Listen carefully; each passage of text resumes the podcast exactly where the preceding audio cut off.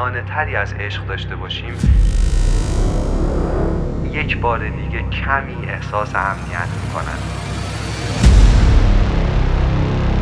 دوستان من می‌خوام بگم عشق کافی نیست. آقای دکتر مجتبا شکوری سلام. من مجتبا شکوری هستم و رادیو راه.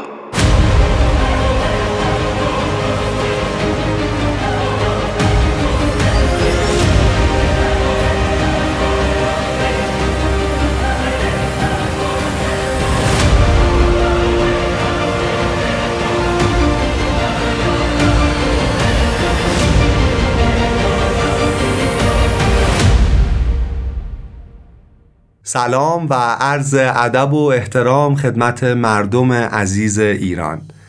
من مشتبا شکوری هستم و افتخار دارم به همراه دوست عزیزم محسن رحمانی که کارگردان صوتی این پادکست هست با اولین قسمت رادیو راه در خدمت شما باشم. ما در رادیو راه تلاش می‌کنیم راهی رو جستجو کنیم و ازش حرف بزنیم که به ما کمک کنه در مواجهه با رنجهای جهان قوی تر باشیم. چون این قسمت اول رادیو راه هست من یه توضیح ابتدایی در مورد نحوه انتشار این پادکست باید خدمتون عرض کنم. ما در سه ماه شروع کار رادیو راه هر ماه یک اپیزود خواهیم داشت هفته اول مهر ماه که این اپیزود رو میشنوید. هفته اول آبان هفته اول آذر. و اگر توان و قدرتش رو داشته باشیم از دی ماه با ماهی دو اپیزود در خدمت شما هستیم. از دی ماه هر دو هفته یک بار یک قسمت رو انشالله انتشار میدیم و امیدواریم در این روزهای سخت کمک کنه که کمی حالمون بهتر بشه. فصل اول رادیو راه ده قسمت خواهد داشت. و با اون ترتیبی که ما براش طراحی کردیم و پیش بینی کردیم با آخرین قسمت در نوروز سال 1400 فصل اول به پایان می‌رسه. یه استراحت کوتاه می‌کنیم و بعد فصل دوم رو در بهار 1400 آغاز می‌کنیم.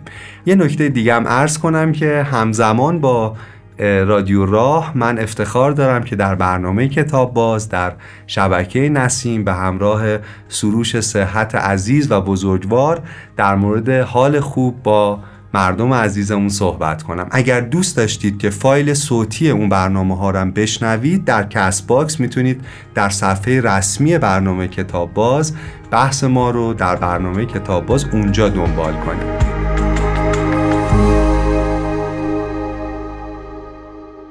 جا داره تشکر کنم از دو عزیزی که در این پادکست خیلی به ما کمک کردن. آقای حامد بهتاش که طراح گرافیک کار ما بودن لوگوی ما و کاور این قسمت رو ایشون زحمت کشیدن و با ذوق خودشون طراحی کردن. ازشون ممنونم. و آقای علی آقایی که اصلا انتشار این پادکست مدیون ایده ایشونه. ایشون صفحه پادکست ما رو اول ایجاد کردن و خیلی دلگرمی دادن به ما. در تولید این پادکست و مدیریت صفحات ما در اپهای پادگیر هم به عهده ایشون هست. از این دو عزیز هم خیلی ممنونم.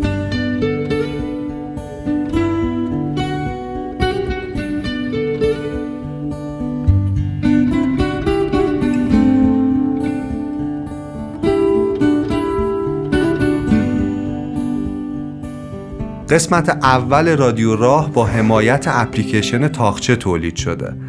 7 سال قبل یه جمعی از انسانهایی که دغدغه فرهنگ داشتن خبرنگار بودن نویسنده بودن کتابخونه حرفه‌ای بودن و سرشون برای فرهنگ این مملکت درد می‌کرد دور هم جمع شدن و اپلیکیشن تاخچه رو تولید کردن.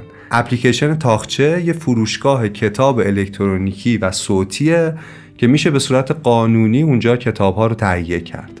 ناشرای خوبی باش همکاری می‌کنن و کتاب خیلی خوبی هم در زمینه توسعه فردی و کلا زمینه های مختلف داره. و امکانات خیلی زیادی هم داره که خوندن کتابا و گوش دادن به کتاب ها رو می‌تونه ساده تر و لذت بخشتر کنه.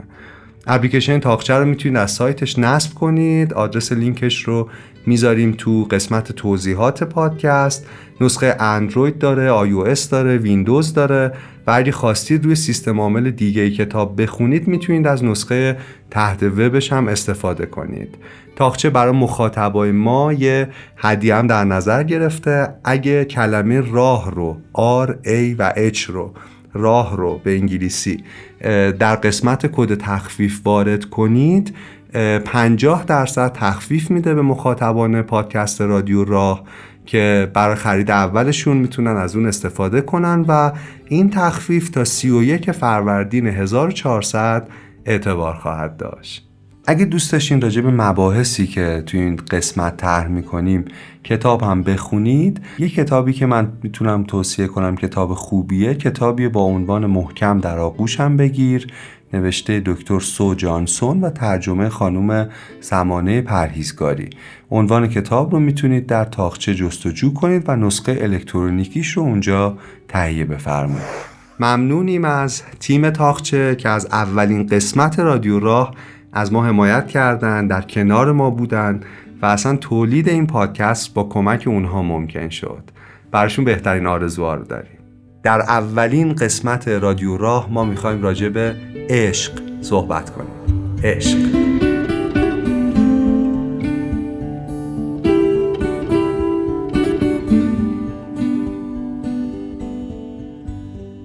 به طرز عجیبی عشق هم می‌تونه منشأ بهترین و خوشایندترین و عالیترین لحظه های زندگی ما باشه. هم می‌تونه سبب و باعث بیشترین عذابهای روحی ما بشه. عشق خیلی خیلی چیز پیچیده ایه و ما در این قسمت سعی می‌کنیم تا حد امکان اونقدر که بزاعتمون اجازه میده به فهم مسئله پیچیده به نام عشق نزدیک بشیم. چیزی که خیلی واضح و مشخصه اینه که اوضاع عشق در جهان ما و در کشور ما خوب نیست. آمارها میگن در کشور ما در ایران در هر ساعت در یک ساعت 20 زوج از هم جدا میشن و طلاق می‌گیرن. ازدواج های رسمی که در یک ساعت در ایران به فروپاشی می‌رسه 20 عدد هست به صورت میانگین. مدت زمان این قسمت ما درباره مسئله عشق حدود یک ساعته.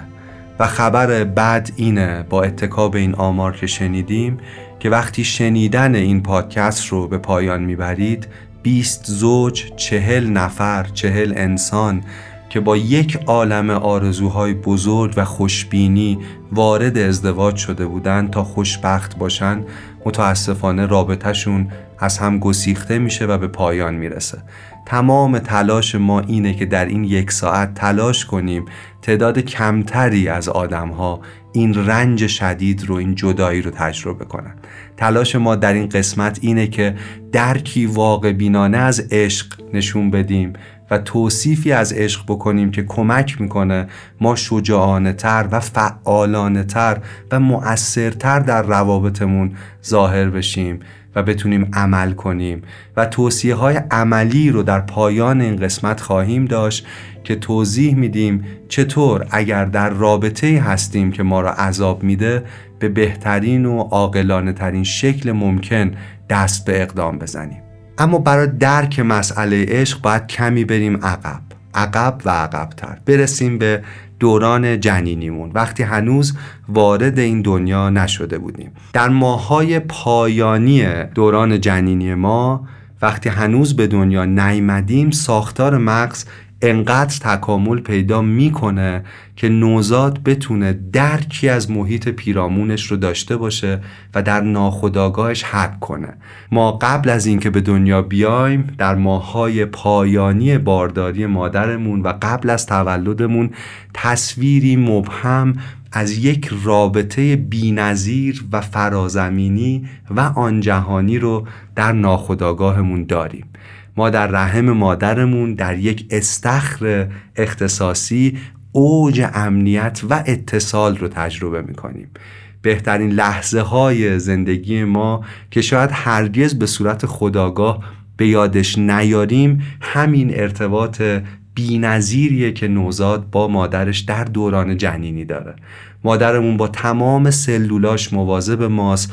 قلب ما با قلب او میتپه از او تغذیه می‌کنیم در اوج امنیتیم و این یک رابطه بینظیر یونیک و تکرار نشدنیه که در اعماق ناخودآگاه ما این تجربه حک شده هرچند نمی‌تونیم به یادش بیاریم. اما ناگهان از این آسایش از این اتصال از این یگانگی مطلق با مادرمون ما کنده میشیم. ما به این دنیا میایم متولد میشیم بند نافمون رو جدا می‌کنن. با مادرمون دیگه یک نفر نیستیم به دو انسان جدا از هم تبدیل میشیم و این آغاز تنهایی ماست. همه روانشناسان معتقدن اولین زخمی که همه انسانها در زندگیشون تجربه می‌کنن رنج و زخم این جداییه. جایی که از اون اتصال کنده میشن و تنهایی رو با تمام وجود تجربه می‌کنن. همه نوزادها در لحظه تولد وقتی از محیطی امن و راحت پرتاب میشن به جهانی که هیچی در موردش نمی‌دونن از اعماق قلبشون گریه می‌کنن داد می‌کشن و یک چیز معجزه آسا فقط اینجا تسلای قلب کوچک نوزادان رو ممکن می‌کنه. اون آغوش دوباره مادره. وقتی بچه ها به دنیا میان خیلی شدید گریه می‌کنن پر از رنجن. اما وقتی اونها رو در آغوش مادرشون قرار میدن اونا بوی مادرشون رو می‌شناسن ریتم ضربان قلب مادرشون رو می‌شناسن صدای مادرشون رو می‌شناسن و یک بار دیگه کمی احساس امنیت می‌کنن. احساس می‌کنن این همون وجود امنیه که ازشون جدا شده و یک بار دیگه تو آغوشش قرار دارن. اما دوستان این رابطه کجا؟ اینجا که ما دو تا انسانیم با مادرمون کجا؟ و اون رابطه بی نظیر اون یگانگی مطلقی که در دوران جنینی تجربه کردیم کجا؟ چقدر صدا تو دوست دارم چقدر مثل بچگیام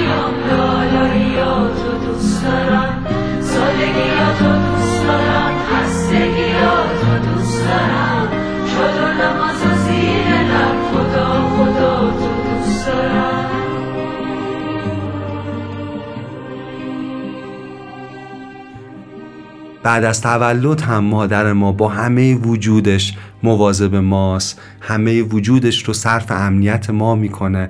ولی جنس این امنیت ولی جنس این مراقبت ولی جنس این عشق با آن چیزی که ما در دوره جنینی تجربه کردیم خیلی خیلی متفاوته. می‌خوام بگم تولد آغاز تنهایی ماست. ما به این دنیا میایم و تلاش می‌کنیم با ارتباط با آدم ها با مادر با پدر کم کم بزرگتر میشیم با دوستان با جامعه. یه بار دیگه اون اتصال رو یه بار دیگه اون یگانگی رو اون رابطه بینظیر تکرار نشدنی رو تکرار کنیم. اما هر بار معیوس و معیوستر میشیم. یأس ما در برطرف کردن تنهایی ادامه پیدا می‌کنه تا اینکه روزگاری در زندگیمون عاشق میشیم. یک نفر رو می‌بینیم که روانشناسا بهش میگن مجیکال آدر دیگری شگفتانگیز و ناگهان این حس رو در اعماق ناخودآگاهمون تجربه می‌کنیم که بالاخره پیداش کردیم.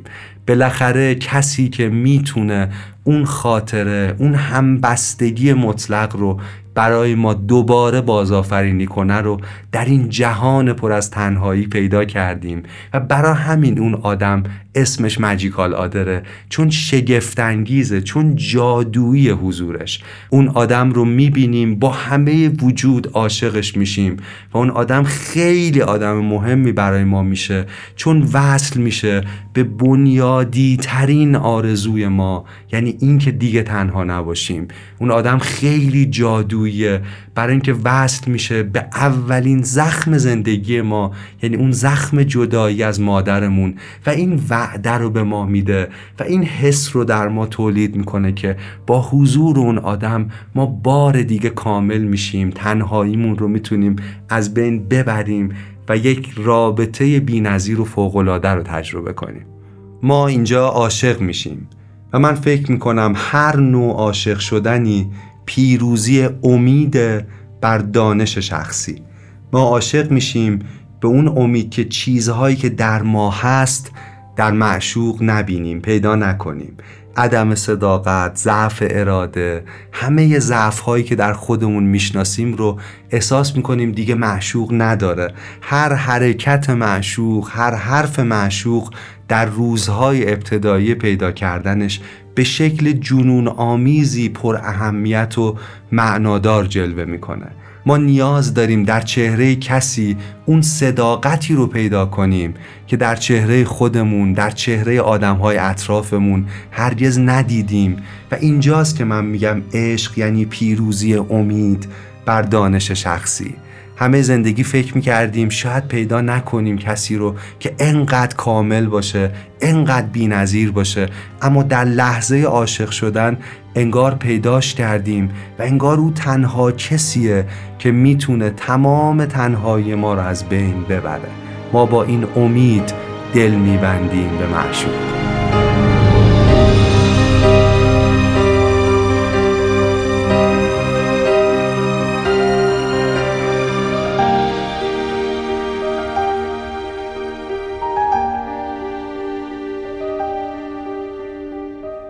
در کتاب زیافت افلاتون یه شخصیتی به نام آریستوفان عشق رو اینطور توصیف می‌کنه.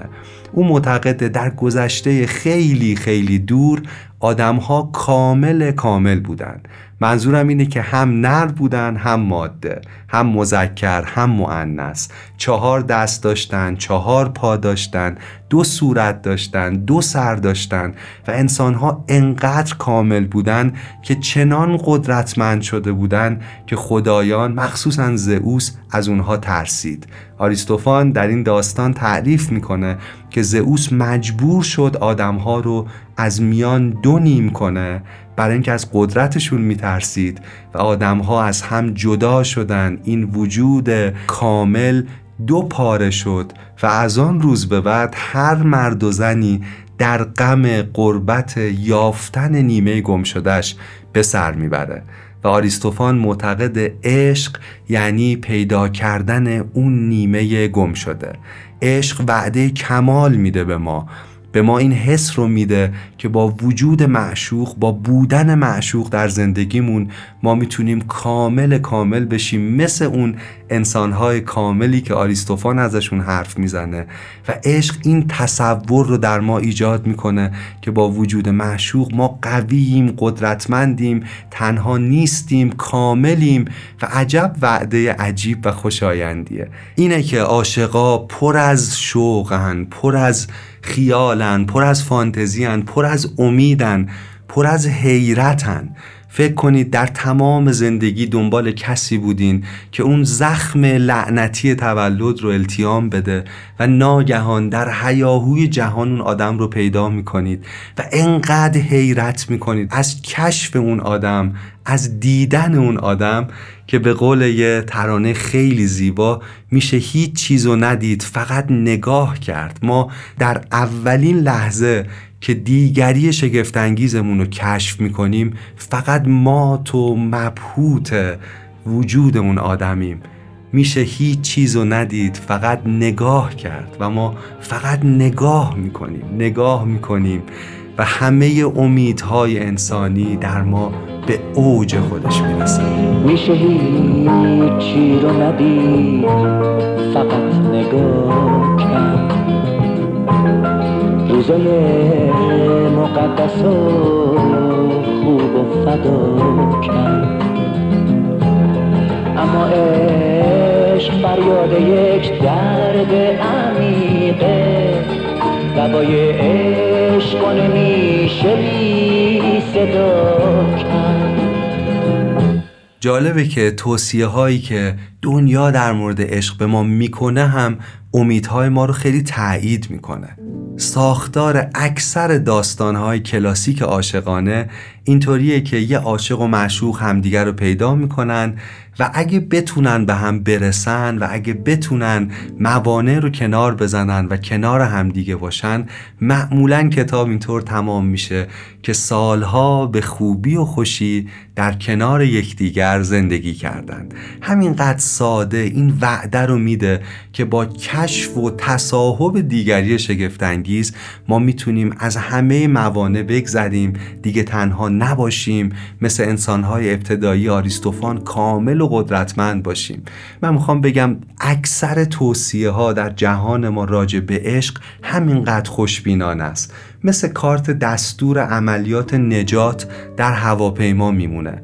دیدین توی پرواز یه کارتی هست همیشه که توضیح میده اگه هواپیما داشت سقوط می‌کرد یا موتورش آتیش گرفت باید چه کارایی رو انجام بدیم؟ بعد دیدید قیافه مسافرا اون نقاشی که هست توی این عکس‌ها چقدر خوشحاله. مسافرا با خونسردی کامل و با لبخند دارن ماسکشون رو می‌زنن و خیلی با آرامش انگار بهترین روز زندگیشونه دارن هواپیما رو تخلیه می‌کنن و من می‌خوام بگم اکثر پیشبینی هایی که دنیا به ما در مورد عشق میگه همینطور خوشبینانه است. شبیه این کارت های عملیات نجاته. یعنی به ما میگه ممکنه بحران هایی هم پیش بیاد اما با خونسردی میشه از همه بحران ها گذشت. و میشه سالها به خوبی و خوشی در کنار همدیگه زندگی کرد و البته تو این پادکست ما می‌خوایم کمی این ایده رو این امر به ظاهر بدیهی انگاشته شده رو که عشق چیز آسانیه رو به چالش بکشیم. من می‌خوام سه تا حقیقت ناگوار در مورد عشق رو در موردش حرف بزنم خیلی سریع. و فکر می‌کنم این باید کمی ما رو واقع بین تر کنه. برای اینکه بتونیم درک واقع بینانه تری از عشق داشته باشیم اول باید سه تا حقیقت ناگوار درباره عشق رو متوجهش بشیم. یک اینه که عشق مساوی با سازگاری نیست.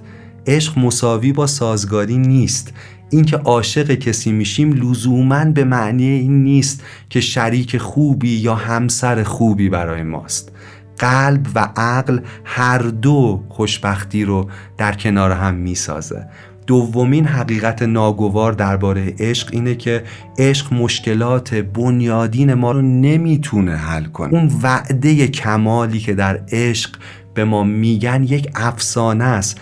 من می‌خوام بگم سر سفره عقد وقتی ازدواج می‌کنیم با همون دیگری شگفتانگیزمون باز هنوز و همیشه همه مشکلات شخصی و قبلی ما کنار تخم و مرغ های سفره عقد با نظم و ترتیب یک جا نشستند. یعنی ازدواج نمی‌تونه مشکلات بنیادین ما رو حل کنه. ما خودمون باید براش کاری کنیم. در مورد این تو این قسمت توضیح میدیم. و سومین حقیقت ناگوار درباره عشق اینه که عشق فقط یافتنی نیست ساختنیه. این باوری که ما با پیدا کردن دیگری شگفتانگیزمون و رسیدن به اون می‌تونیم سالها زندگی بی و فوقلادهی رو تجربه کنیم واقعا یک افسانه است. عشق یافتنی و بعد ساختنیه. من فکر می‌کنم عشق بیشتر از اینکه یک احساس باشه یک احساس و یک اقدامه.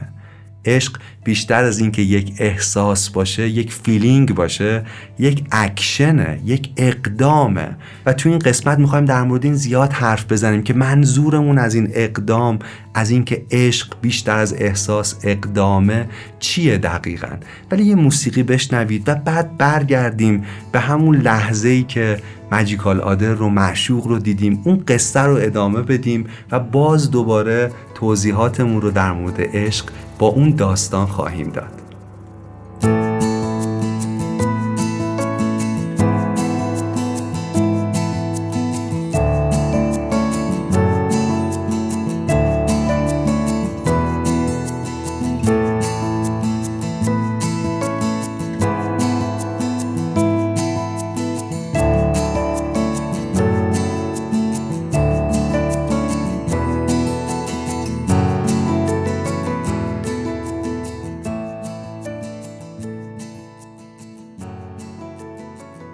برگردیم به اون لحظه ای که ناگهان در شلوغی جهان کسی رو پیدا می‌کنیم با این امید که تنهایی ما رو از بین ببره و خب حتما اینجا پر از انرژی میشیم و تلاش می‌کنیم که اون آدم رو داشته باشیم کنارمون.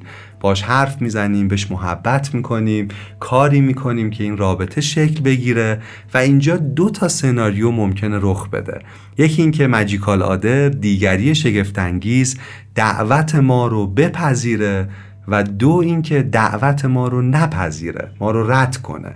و بذارید این دوتا سناریو رو خیلی سریع توضیح بدم و بگم چه اتفاقی در ناخودآگاه ما با رخداد هر کدوم از این حالتها یعنی با جواب آره و نه معشوق میفته و بعد در مورد عشق باز بیشتر صحبت کنیم. اگر دیگری شگفتانگیز به ما بگه نه رو بذارید اول بررسی کنیم. واقعا یکی از سختترین لحظه های زندگی اینجا خودش رو نشون میده.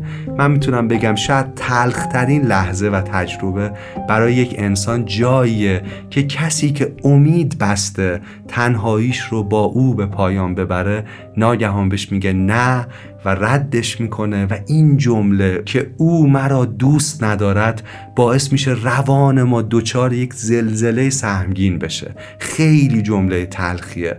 و انقدر این جمله دشوار درکش و حزمش که مغز ما که روان ما برای اینکه ما فرو نپاشیم برای اینکه ما کلپس نکنیم برای اینکه ما ویران نشیم دو تا ژلوفن دو تا مسکن شروع می‌کنه به تولید کردن. دو تا چیزی که لبه های تیز و برنده جمله او مرا دوست ندارد رو کمی سوهام بزنه از دردش کم کنه. یکی از اون ژلوفنا یکی از اون مسکنها امید کاذبه. او مرا دوست ندارد بسیار جمله تلخیه. انقدر تلخه که پذیرشش می‌تونه به ما آسیب بزنه. و اولین مواجهه ما با واقعیت های سخت انکاره. انگار ما یه زره میپوشیم برای اینکه تیرهای رنج دیرتر به روح ما برخورد کنه. برای اینکه کمی زمان بخریم که آرام آرام باش کنار بیایم. اینجا مغز ما از امید کاذب استفاده می‌کنه. یعنی جمله او مرا دوست ندارد رو تبدیل می‌کنه با یه دونه از این ابروها به او الان. مرا دوست ندارد.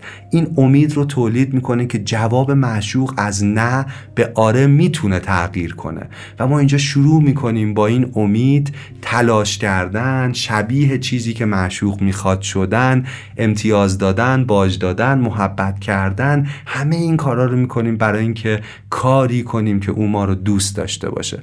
این ژلوفن و این مسکن در کوتاه مدت بسیار چیز خوبیه. گاهی اصلا باعث میشه ما اقداماتی بکنیم که به وسال معشوق برسیم. اما می‌خوام توضیح بدم که اگر خیلی این امید کاذب طولانی بشه اون وقت این جلوفن ها به مخدر تبدیل میشه. اگر به صورت طولانی ما امید کاذب داشته باشیم که رابطه ای رو که نمی‌تونیم برقرار کنیم رو روزی برقرار خواهیم کرد اون وقت دیگه کنده میشیم از اینجا و اکنون از واقعیت های دنیا. و وقتی طولانی میشه امکان برقراری رابطه با آدم های واقعی تقریبا کاملا از بین میره. دومین ژلوفنی که ناخداگاه ما تولید می‌کنه برای اینکه ما این خبر بد او مرا دوست ندارد رو بتونیم تحمل کنیم فانتزیه. گاهی واقعیت انقدر دردناکه که ما به ذهنمون پناه می‌بریم و اونجا یک جهان خیالی می‌سازیم پر از فانتزی و تو این فانتزی ها او مرا دوست دارد و تو این فانتزی ها ما به وسال معشوق رسیدیم زندگی می‌کنیم با هم موزیک گوش میدیم آینده رو می‌سازیم و فول اچ و با همه جزئیات این خیالات رو خشت به خشت کنار هم می‌ذاریم تا کاخی از رویاها تولید کنیم. من می‌خوام بگم این ژلوفن هم این مسکن هم در کوتاه مدت می‌تونه چیز خوب و التیام بخشی باشه. ولی وقتی زمان زیادی بگذره و ما با امید کاذب و فانتزی در دنیای ذهنیمون محبوس بشیم ناگهان اتفاقی میفته که همه این کاخهای ساخته شده از امید و خیال روی سرمون آوار میشه. و گاهی انقدر حجم این آوار زیاده که دیگه نمی‌تونیم ازش بیایم بیرون. دوستان می‌خوام بگم اگر شما رابطه یک طرفه ای رو با کسی با یک دیگری شگفتانگیز تجربه می کنید اگر مدت طولانیه که درگیر امید کاذب و فانتزی هستید و دستاوردهای واقعی نداره یعنی رابطه درست نمیشه لطفا با همه رنجی که داره چشم در چشم واقعیت نگاه کنید و این ژلوفن ها رو قطع کنید و بپذیرید که او مرا دوست ندارد. پذیرش این جمله خیلی دردناکه اما به شدت شفا بخشه.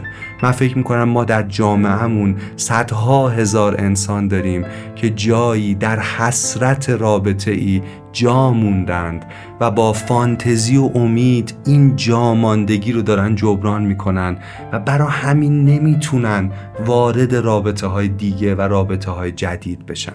دوستان عزیز یونگ میگه تنها راه رهایی پذیرش چیزهای تحمل ناپذیره و او مرا دوست ندارد بسیار چیز سختیه.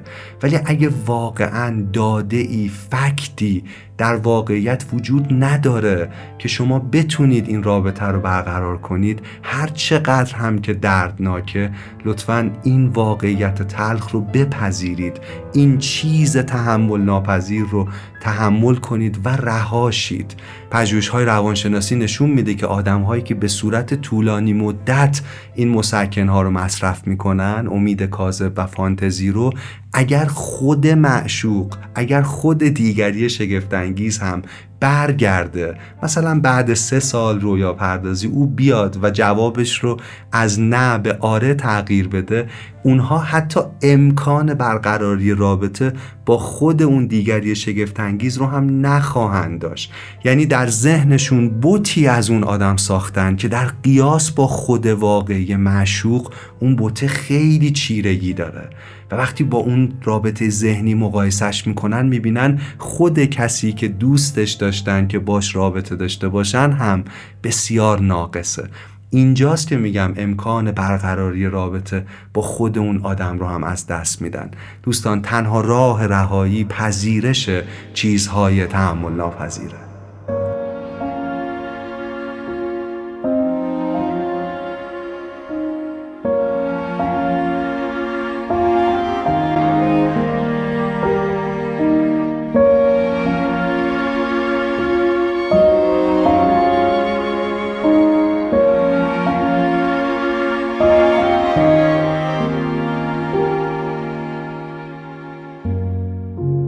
اما سناریوی دوم اینه که دیگری شگفتانگیز یا معشوق بگه آره. و رابطه شروع شه. ببینیم اینجا چه اتفاقی میفته یه انسانشناس خیلی معروفی به نام خانوم دکتر هلن فیشر یه آزمایش جالبی رو انجام داد. یه تصویر برداری از مغز هست به نام FMRI در FMRI موادی رو به بدن شخص تزریق می‌کنن که شامل قنده اما قندهای نشانه دار. مغز ما قند و اکسیژن مصرف می‌کنه. و اینها میره توی مغز از طرف می‌خوان یه فعالیتی انجام بده. مثلا 17 ضرب در 24 رو حساب کنه. در حینی که افراد دارن یه فعالیتی رو انجام میدن از سرشون از مغزشون تصویر برداری می‌کنن و چون اون قندها نشانه داره می‌بینن که کجای مغز بیشتر داره اون قندها رو مصرف می‌کنه کجا چگالی حضور اون قندها گلوکوزها بیشتره و از اونجا می‌فهمن که مثلا در هنگام محاسبه این بخش های مغز بیشتر فعاله.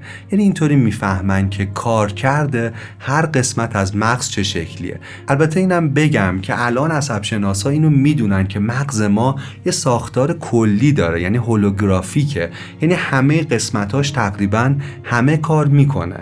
اما با تخمین میشه قسمت های رو جدا کرد که در هنگام فعالیت های مختلف فعال میشن. خانم دکتر هلن فیشر آزمایشی که کرد این بود که از عاشق از اشاق اف امارای گرفت. عاشقا رو اوورد و تصویر معشوق رو براشون پخش می‌کرد. از اونا می‌خواست روایتشون رو از معشوق بگن قصهشون رو چقدر دوستش دارن چطور آدمیه توصیفش کنن و همچنان از سرشون تصویر برداری می‌کرد. برای اینکه می‌خواست بدون عشق که انگار ما رو جادو می‌کنه باعث چه واکنش هایی باعث چه فرایندهایی در مغز و ذهن میشه و نتیجه بسیار شوکه کننده بود. این پژوهشگران دیدن که نقشه مغزی که از اشاق به دست اومده خیلی شبیه نقشه هایی که در گذشته از گروه دیگری به دست اومده. تصویرها اونها رو یاد عکسبرداری های گذشته مینداخت از معتادین به کوکائین. عاشقا در ابتدای رابطه و آشنایی الگوهایی رو نشون میدن در فعالیت مغزیشون که خیلی شبیه الگوهای آدمهایی که کوکائین مصرف کردن. پر از خیالن پر از فانتزیان پر از قدرتن.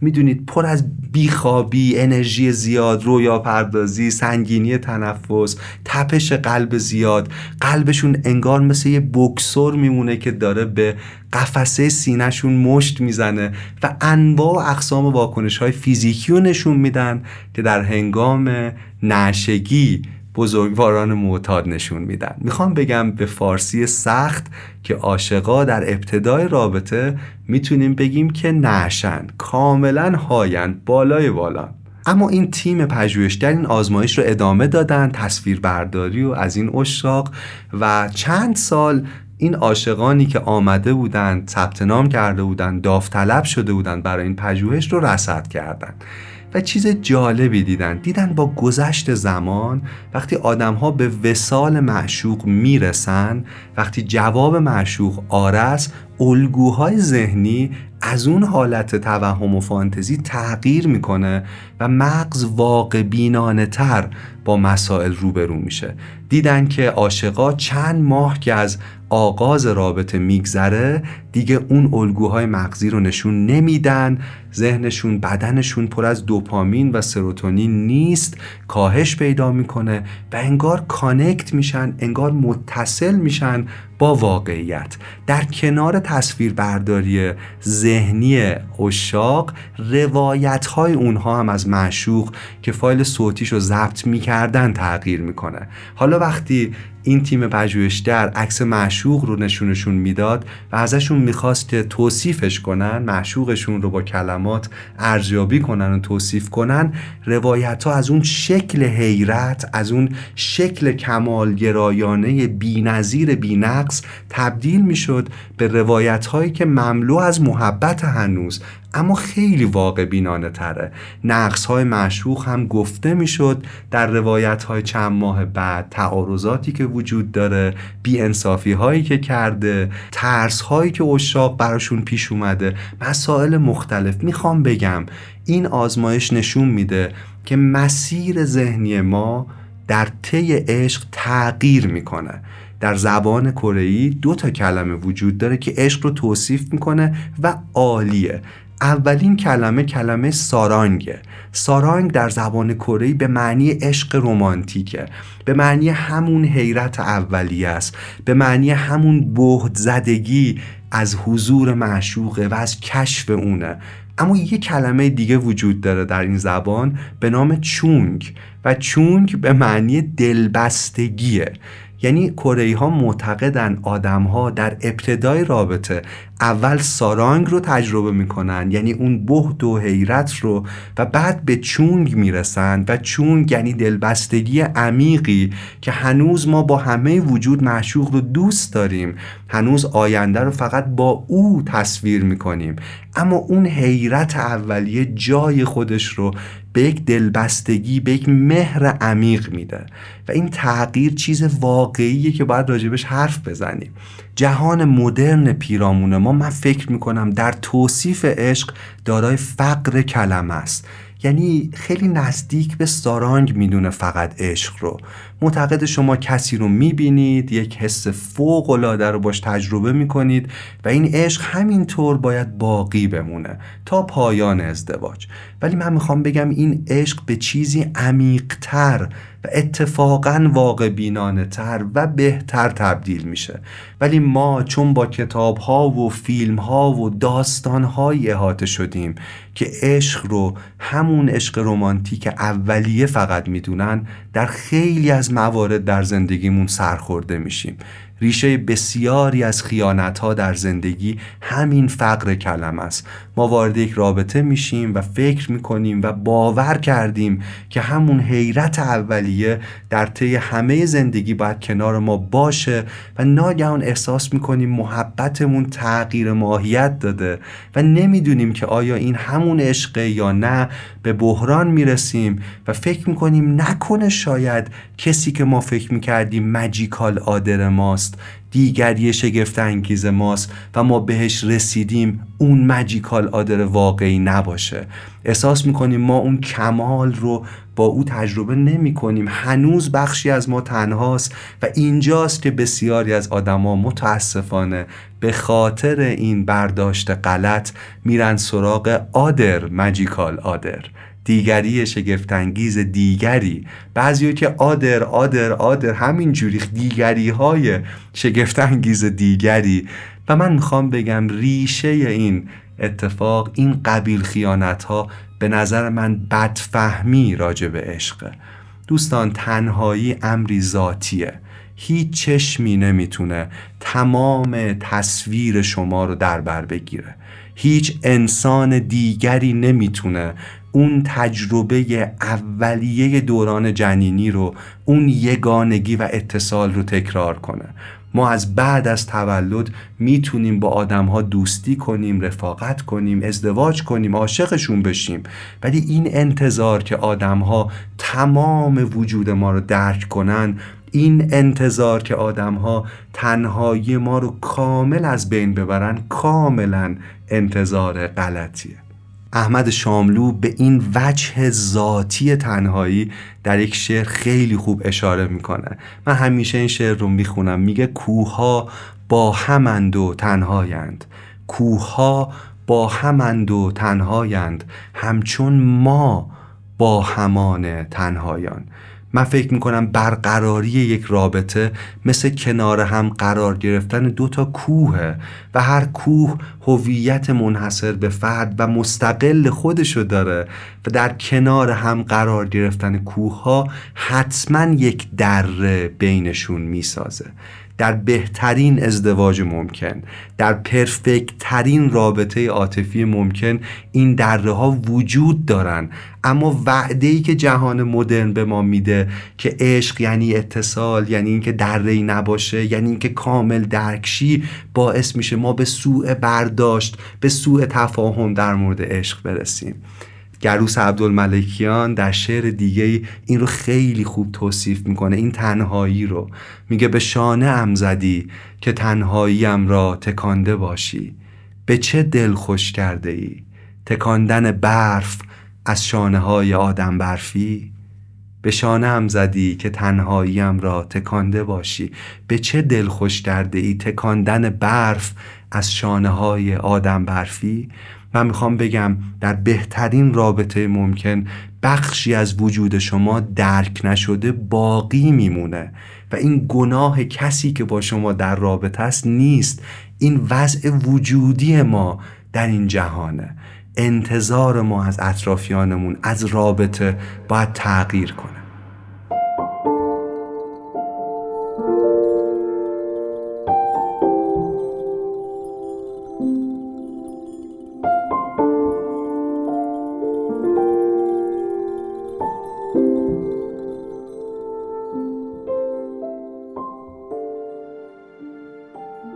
اون شور رمانتیک اولیه در یک رابطه طولانی مدت جای خودش رو به احساس دلبستگی عمیق میده که چیزی معمولی و بی نهایت شگفت انگیزه این چیزیه که ما در دنیا فراموشش کردیم. اگر برداشت ما از عشق همون شور اولیه باشه همواره روابطی که داریم برامون ناکافیه و ما دنبال آدمهایی میگردیم اطرافمون که بتونیم اون شور رو دوباره باشون تجربه کنیم. ولی این باعث میشه ما عمق رو در یک رابطه عاطفی از دست بدیم. در داستان شازده کوچولو قصه ای هست و نکته ای هست که بی نظیره. شازده کوچولو تو این داستان عاشق یه گل میشه. با همدیگه بگو مگوشون میشه. گل که معشوق شازده کوچولوه در این داستان خیلی بدخلقه. خلاصه یه روزی انقدر دعوا بالا می‌گیره که شازده کوچولو اخترکش رو ترک می‌کنه. گل به شازده کوچولو گفته در کل جهان از من فقط یه دونه وجود داره. یه گل سرخ در تمام دنیا وجود داره و اونم منم. و تو ببین چقدر خوششانسی که منو داری. و شازده کوچولو در سفرش به زمین ناگهان به یک گلستان پر از گل برمیخوره. یهو می‌بینه 20 هزار تا گل شبیه گل خودش گل سرخ تو اون گلستان وجود دارن. تازه از گل خودش زیباتر جوونتر خوشبوتر و میپکه اصلا منقرض میشه شازده کوچولو. خیلی قصه می‌خوره. احساس می‌کنه گلش بهش اشتباه گفته. بعد داستان میره جلوتر و یه جای شازده کوچولو روباه رو می‌بینه. روباه نماد خرده در این داستان و روباه برای شازده کوچولو تعریف می‌کنه که اهلی کردن یعنی چی و شازده کوچولو در ضمن توضیحات روباه می‌فهمه که ارزش گل او به اندازه عمریه که پاش صرف کرده. از گل او زیباتر و خوشبوتر همیشه هست. دست زمان قارتگره ولی اگر گل شازده کوچولو ارزشمنده به دلیل عمریه که شازده کوچولو کنارش صرف کرده به دلیل همه روزهای خوب یا سختیه که کنار همدیگه گذروندن. ارزش گل تو به اندازه عمریه که پاش صرف کردی. این برداشتیه که به نظر من ما باید در جهان امروز فریاد بزنیمش. این تیکه از داستان شازده کوچولو رو با صدای بینظیر احمد شاملو بشنوید.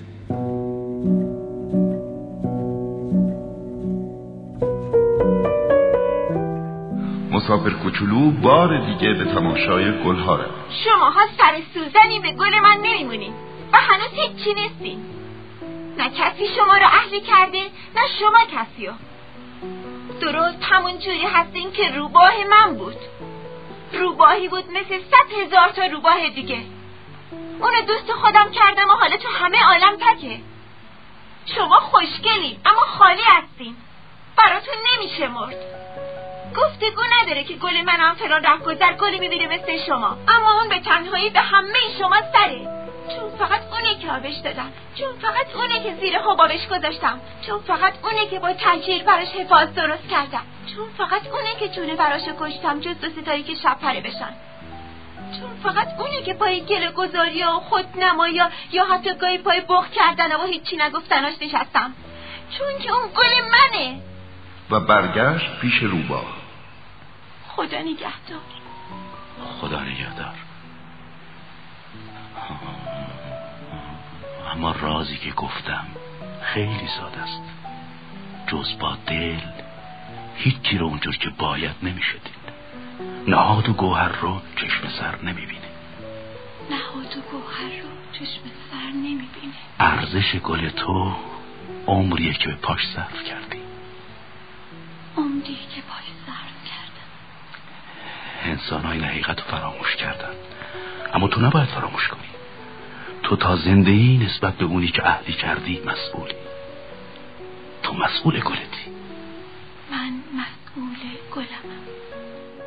من فکر می‌کنم ما باید یه کمپین در ستایش عشقهای معمولی راه بندازیم. در ستایش عشقهای فوق‌العاده و معمولی دلبستگی های عمیق که در زندگیمون جریان داره. من فکر می‌کنم عشق یه پلیور کهنه است یه پلیور دون دون شده است که مالیده میشه به یه پلیور نو. من فکر می‌کنم عشق صدای تلق طلوق یه ظرف غذا توی متروه.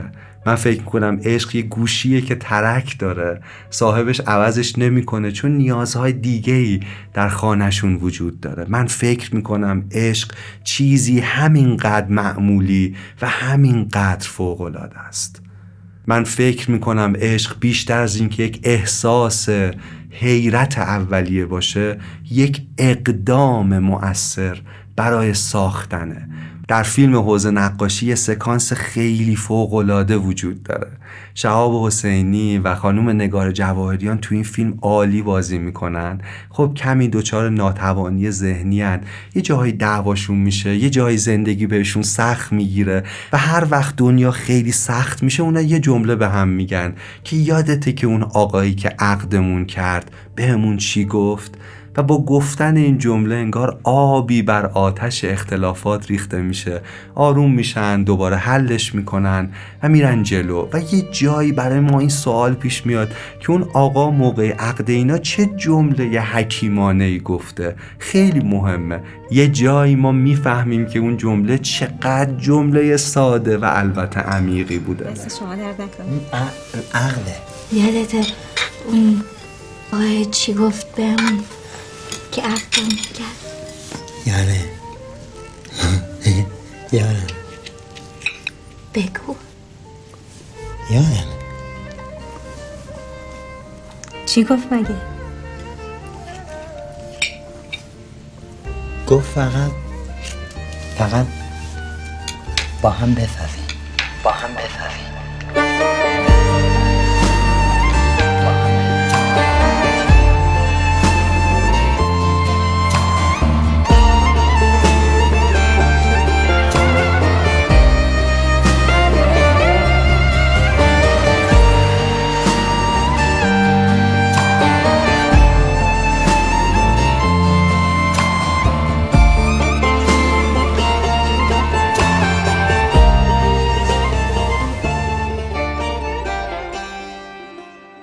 برید و با هم بسازید.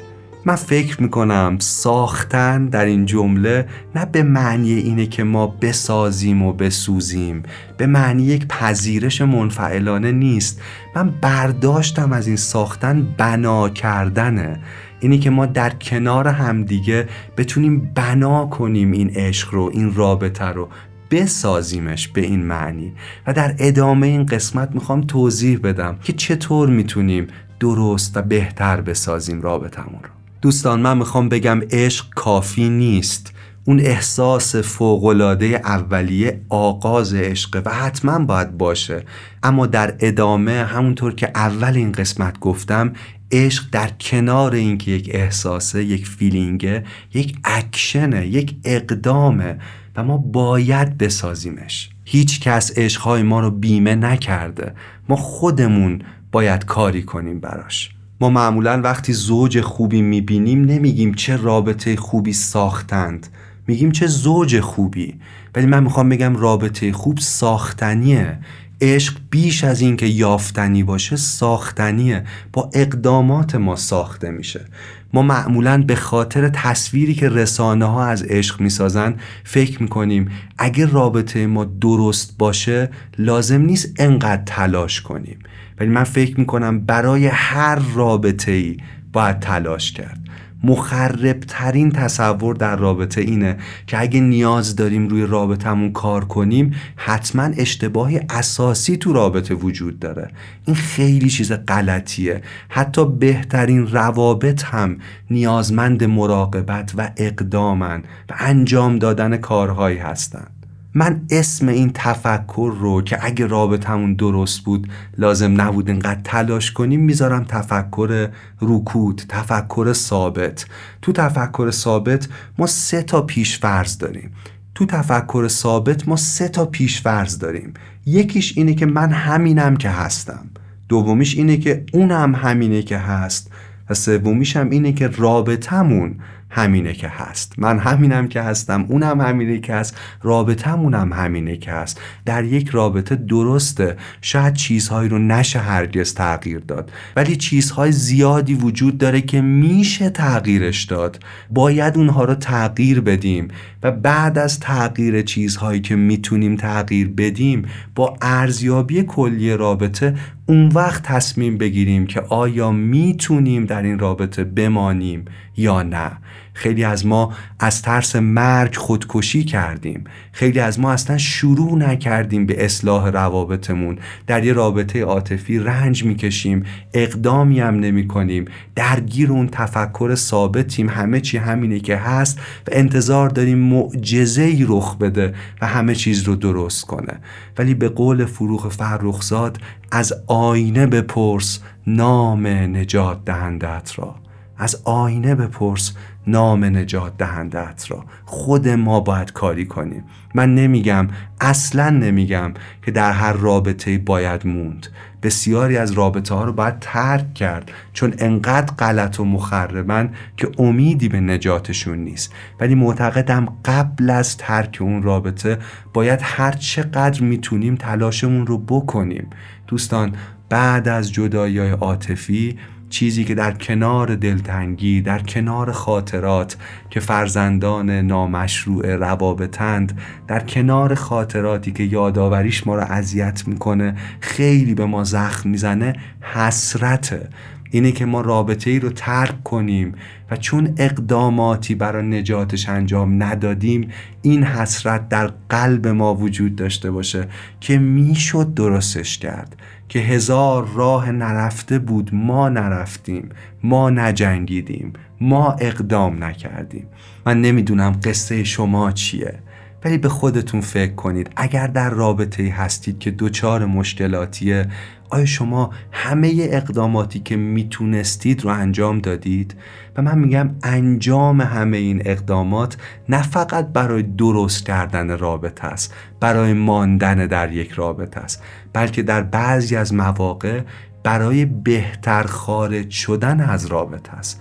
برای اینکه وقتی تمام کردیم این حسرت از درون ما رو نجوه که می‌شد درستش کرد. برای همین معتقدم فارغ از اینکه نتیجه تصمیم نهایی چیه ما باید همه اقداماتی که می‌تونیم رو انجام بدیم. و من می‌خوام در مورد اون اقدامات صحبت کنم. یه موسیقی بشنوید و به این فکر کنید که قصه شما چیه.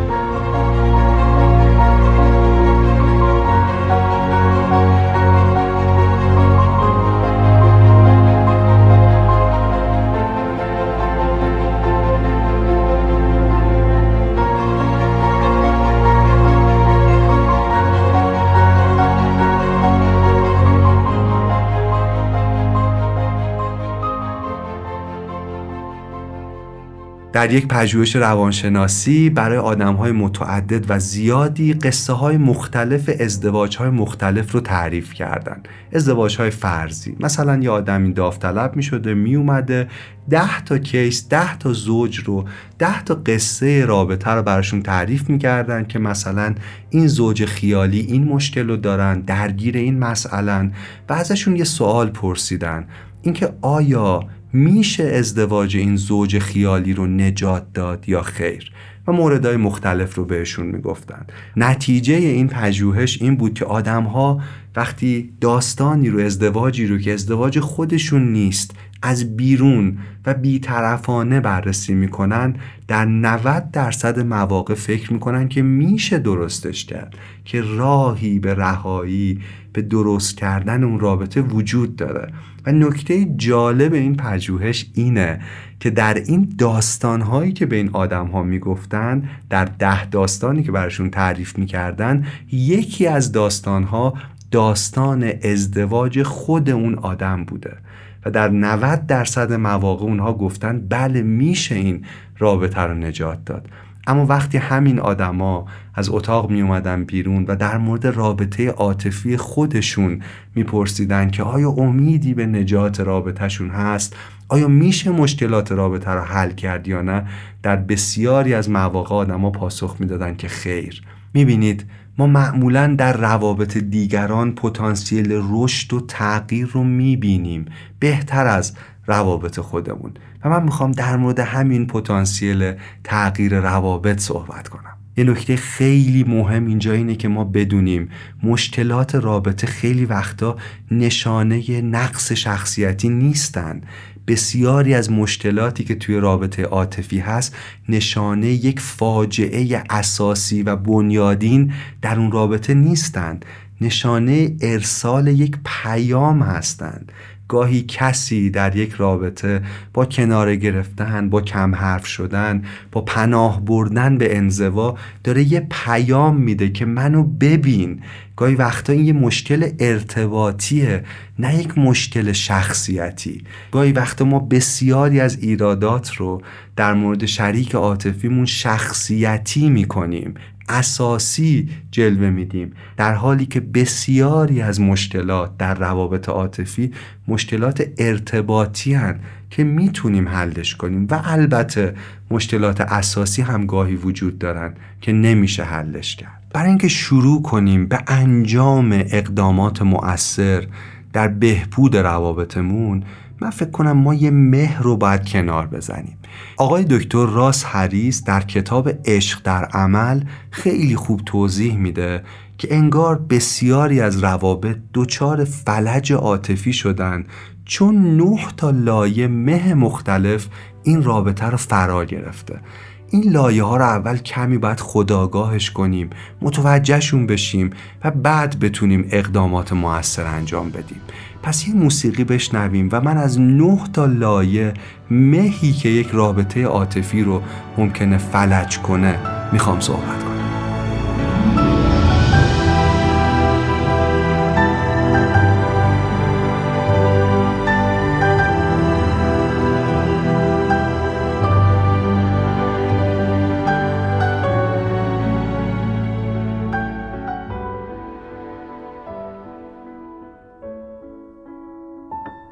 اولین لایه مه لایه باید هاست.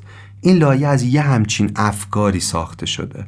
اینکه این مشکل من نیست. من نباید تغییر کنم. در لایه بایدها ما اسیر یه سری باید نباید غیر مفیدیم. اینکه چرا من باید کارو بر اون آسون کنم؟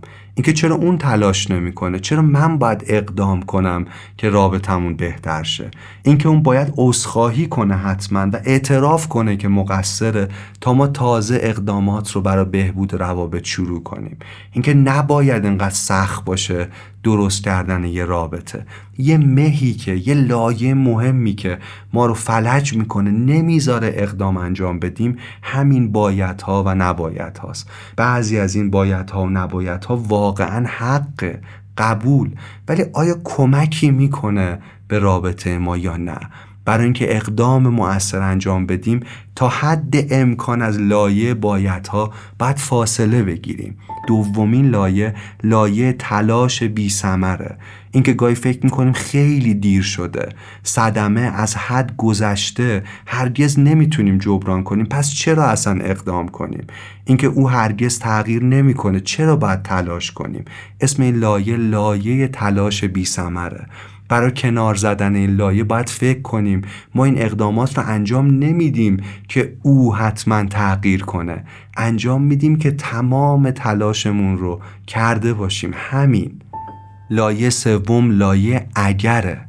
در لایه اگر درگیر یه سری فانتزی ها میشیم که رخ نمیده و به این خیالات چنگ می‌زنیم. اگر فلانی همسر من بود من این مشکلات رو نداشتم. اگه فقط رفتارش رو درست می‌کرد اگه فقط منو درک می‌کرد اگه می‌تونست با پدر مادر من بهتر رفتار کنه اگه اگه به این فکر کنید که آیا این لایه اگر در بلند مدت کمکی به ما می‌کنه آیا به هیچ شکل و فرمی به رابطه ما می‌تونه کمک کنه؟ لایه چهارم لایه گذشته دردناکه در اینجا به یاد تمام خاطرات دردناکی میفتیم که در رابطمون اتفاق افتاده. اکثر ما لازم نیست برای به یاد آوردن این خاطرات خیلی هم تلاش کنیم چون همیشه تو ذهنمونه.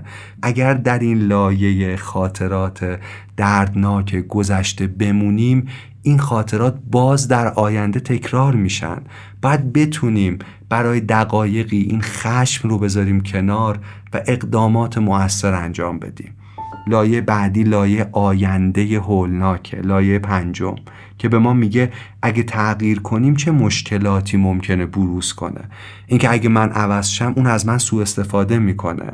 من صدمه می‌بینم. اون مسئولیتشو به عهده نمی‌گیره. هرگز تغییر نمی‌کنه. منو به حساب نمیاره. نشونه ضعف من می‌دونه اقداماتی که من انجام میدم. لایه شیشم لایه دلیل تراشیه. اینکه من خسته تر، افسرده تر، مسترب تر و از پا در افتاده تر از اونم که بتونم کاری کنم. اینکه من توان انجامش رو ندارم. خب چرا افسرده ایم مستربیم و از پا در افتاده ایم چون مشکلی در رابطه وجود داره که ما برای حلش اقدامی نمی کنیم و اون مشکل بارها و بارها تکرار می‌کنه و اگه از این سیکل نیایم بیرون از این چیزی هم که الان هستیم خسته تر افسرده تر و از پا افتاده تر میشیم. لایه هفتم لایه قضاوته. اینکه اون آدم لیاقت رفتار خوب نداره. قضاوتش می‌کنیم. آدم پستیه. چرا باید باش مهربون باشم؟ یه بازنده است. لیاقت احترام منو نداره. خیلی پرخاشگره مشکل اونه. اونه که مشکل داره نه من. ولی باز این سوال رو بپرسید. آیا این قضاوت ها به رابطه شما کمک کرده؟ به آرامش شما کمک کرده؟ لایه هشتم لایه می‌دونم چراه. می‌دونم چرا. از قصد این کارو کرده تا به من آسیب بزنه. اگه واقعا بخواد می‌تونه تغییر کنه فقط نمی‌خواد به خودش زحمت بده. همسرم یه جور دشمنی داره با من. دلیلش اینه که از ته قلب می‌خواد منو ول کنه. می‌دونید اینکه من می‌دونم دلایل رفتارش چیه. بسیاری از روابط ما واقعا ریشه های اصلی رفتار آدم رو نمی‌دونیم. من شاهد قصه ای بودم در اطرافیانم که مردی بود که بسیار حساسیت داشت. روی همسرش روی خانومش. دائما کنترلش می‌کرد چکش می‌کرد گیر می‌داد بهش. و همسرش معتقد بود من می‌دونم دلیل رفتارش چیه. ولی نمی‌دونست. در واقع جایی فهمید که این مرد در کودکی شاهد رنج خیلی بزرگی بوده. مادرش به پدرش خیانت می‌کنه و در یک رابطه جدید وارد میشه. اینها رو ترک می‌کنه و این مرد در کودکی احساس ناامنی کرده.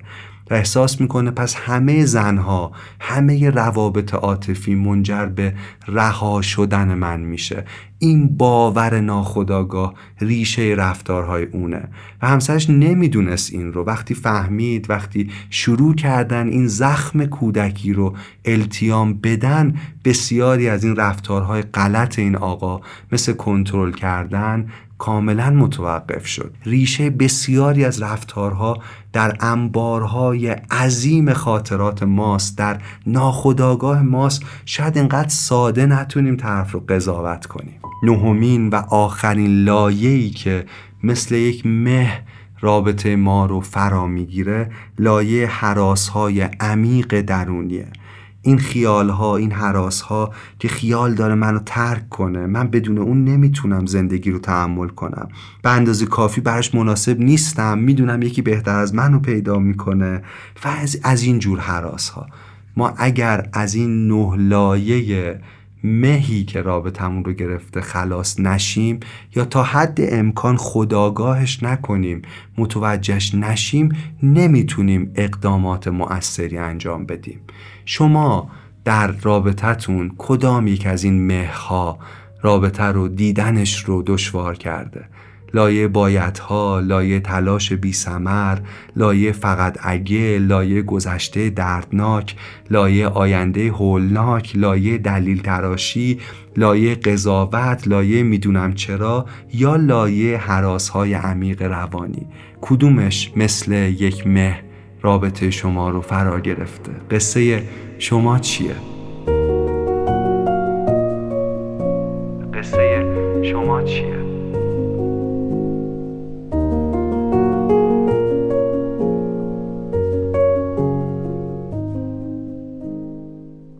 بسیاری از روابط انگار رو وضعیت خلبان خودکارن رو اتوپایلتن.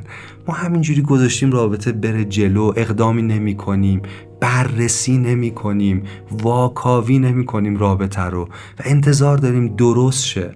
ما باید خودمون بشینیم پشت فرمون. این وضعیت خلبان خودکار ریشه بسیاری از اون بیست طلاقیه که در این یک ساعت این اپیزود داره رخ میده. یه نکته مهم دیگرم با اتکا به یک پژوهش بگم. آقای گاتمن هزاران زوج رو بررسی کرد و این نکته خیلی مهم فهمید. او فهمید نه تعداد دعواها بلکه نحوه دعوا کردن زوجها سالم یا ناسالم بودن یک رابطه رو تعیین می‌کنه. یه بار این جمله رو با دقت بشنوید. آقای گاتمن با بررسی هزاران زوج چیز مهمی رو فهمید. نه تعداد دعواها بلکه نحوه دعوا کردن زوجها باعث میشه رابطه سالم باشه یا ناسالم. یعنی ممکنه یک زوج در یک رابطه سالم اتفاقا تعداد زیادی دعوا کنن. اما جور دعوا کردنشون اما طور دعوا کردنشون یه ماهیتی داره که باعث میشه اون رابطه سالم بمونه. دوستان توصیم اینه که بدونیم دعوا اختلاف نظر بخشی از رابطه است. فقط یه قانون مهم رو باید رعایت کنیم اینکه منصفانه دعوا کنیم. منصفانه دعوا کنیم. دعوای کثیف ممنوع. منصفانه دعوا کردن یه چارچوبی داره. یکیش اینه که اصلا تو دعوا از درد و دلها و ضعفهای طرف سوء استفاده نکنیم. شاید شریک عاطفی ما جایی به ما اعتماد کرده و درد و دلی کرده و چیزی رو گفته. استفاده از این اطلاعات در دعوا خیلی غیر منصفانه است. دومیش اینه که فحش ندیم بی احترامی نکنیم. به خودمون آسیب نزنیم مظلوم نمایی نکنیم. اگه بحثی وجود داره که داریم راجبش صحبت می‌کنیم با گریه کردن بحث رو تمام نکنیم. بیستیم بذاریم موضوع ترشه با قایم کردن سوسکای مورد زیر فرش از شرشون خلاص نمیشیم. اونا اونجان. باید فرش رو کنار بزنیم. با همه سختی که داره راجع به بعضی مسائل باید حرف بزنیم. دو دسته زوج در دنیا وجود داره. اونهایی که با هم جنگ و دعوا می‌کنند و اونهایی که مردند. یعنی همه زوجها با هم جنگ و دعوا می‌کنند. فقط تفاوت اینه که ما چی بگیم در دعوا کی بگیم در دعوا و چطور بگیم در دعوا. این سه تا خیلی مهمه. چی بگیم کی بگیم و چطور بگیم. اگر این سه تا رو رعایت کنیم یک دعوا می‌تونه خیلی هم به سلامت یک رابطه کمک کنه اتفاقا. من در این قسمت تلاش کردم با طرح موضوعاتی سعی کنم هم شناختمون رو نسبت به عشق واقع بینانه تر کنم. هم تلاش کردم این انگیزه رو تولید کنم که ما اقداماتی برای نجات روابطمون انجام بدیم. ژان پل سارت جمله‌ای داره که خیلی معروفه. فیلسوف مهم آقای ژان پل سارت میگه جهنم یعنی دیگران. من فکر می‌کنم ژان پل سارت فقط نیمی از حقیقت رو گفته. بهشت هم یعنی دیگران. دیگران گاهی جهنممان و گاهی بهشت ما.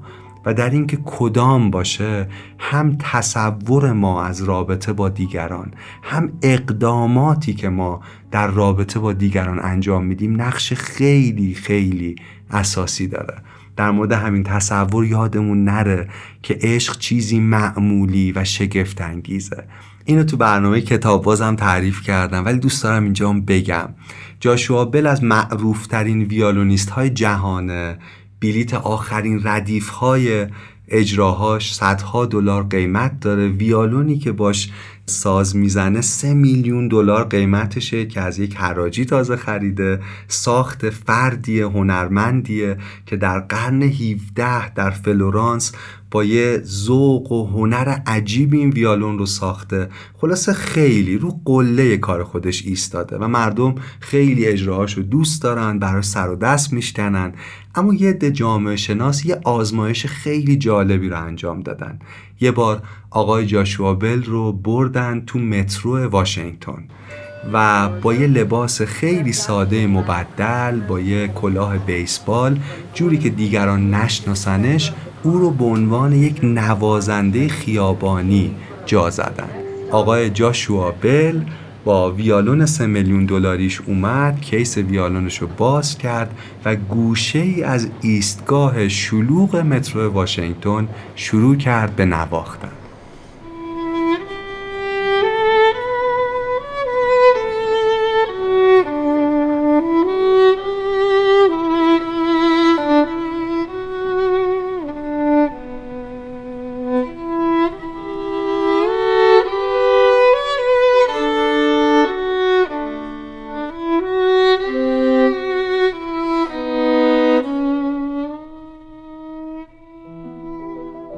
جامعه شناسون اطراف ایستاده بودن که وقتی جاشوا بل داره دشوارترین اجراهای سولوی تاریخ ویالون رو با مهارت اجرا می‌کنه چند نفر از آدمهای توی این ایستگاه مترو متوجه این زیبایی میشن. نتیجه شگفت آوره در حدود پنجاه دقیقه اجرا تعداد خیلی خیلی کمی از آدم ها کمتر از 20 نفر فقط ایستادن و این اجرا رو بیش از پنج دقیقه دنبال کردن. آدم ها با عجله از کنار جاشوا بل و اجرای فوقلادش رد می شدن و اینجا فهمیدن پژوهشگرا که ما زیبایی رو در لابلای امور بظاهر معمولی تشخیص نمیدیم. گاهی زیباترین پدیده ها در کنار ما وجود داره اما چون گرد معمولی بودن روش پاشیده شده ما یادمون میره که چقدر اعجاب آور و چقدر زیباست. در مورد عشق هم همینه. گاهی ما فوقلاده ترین چیزها رو در کنارمون داریم اما فراموش کردیم که چقدر فوقلاده است.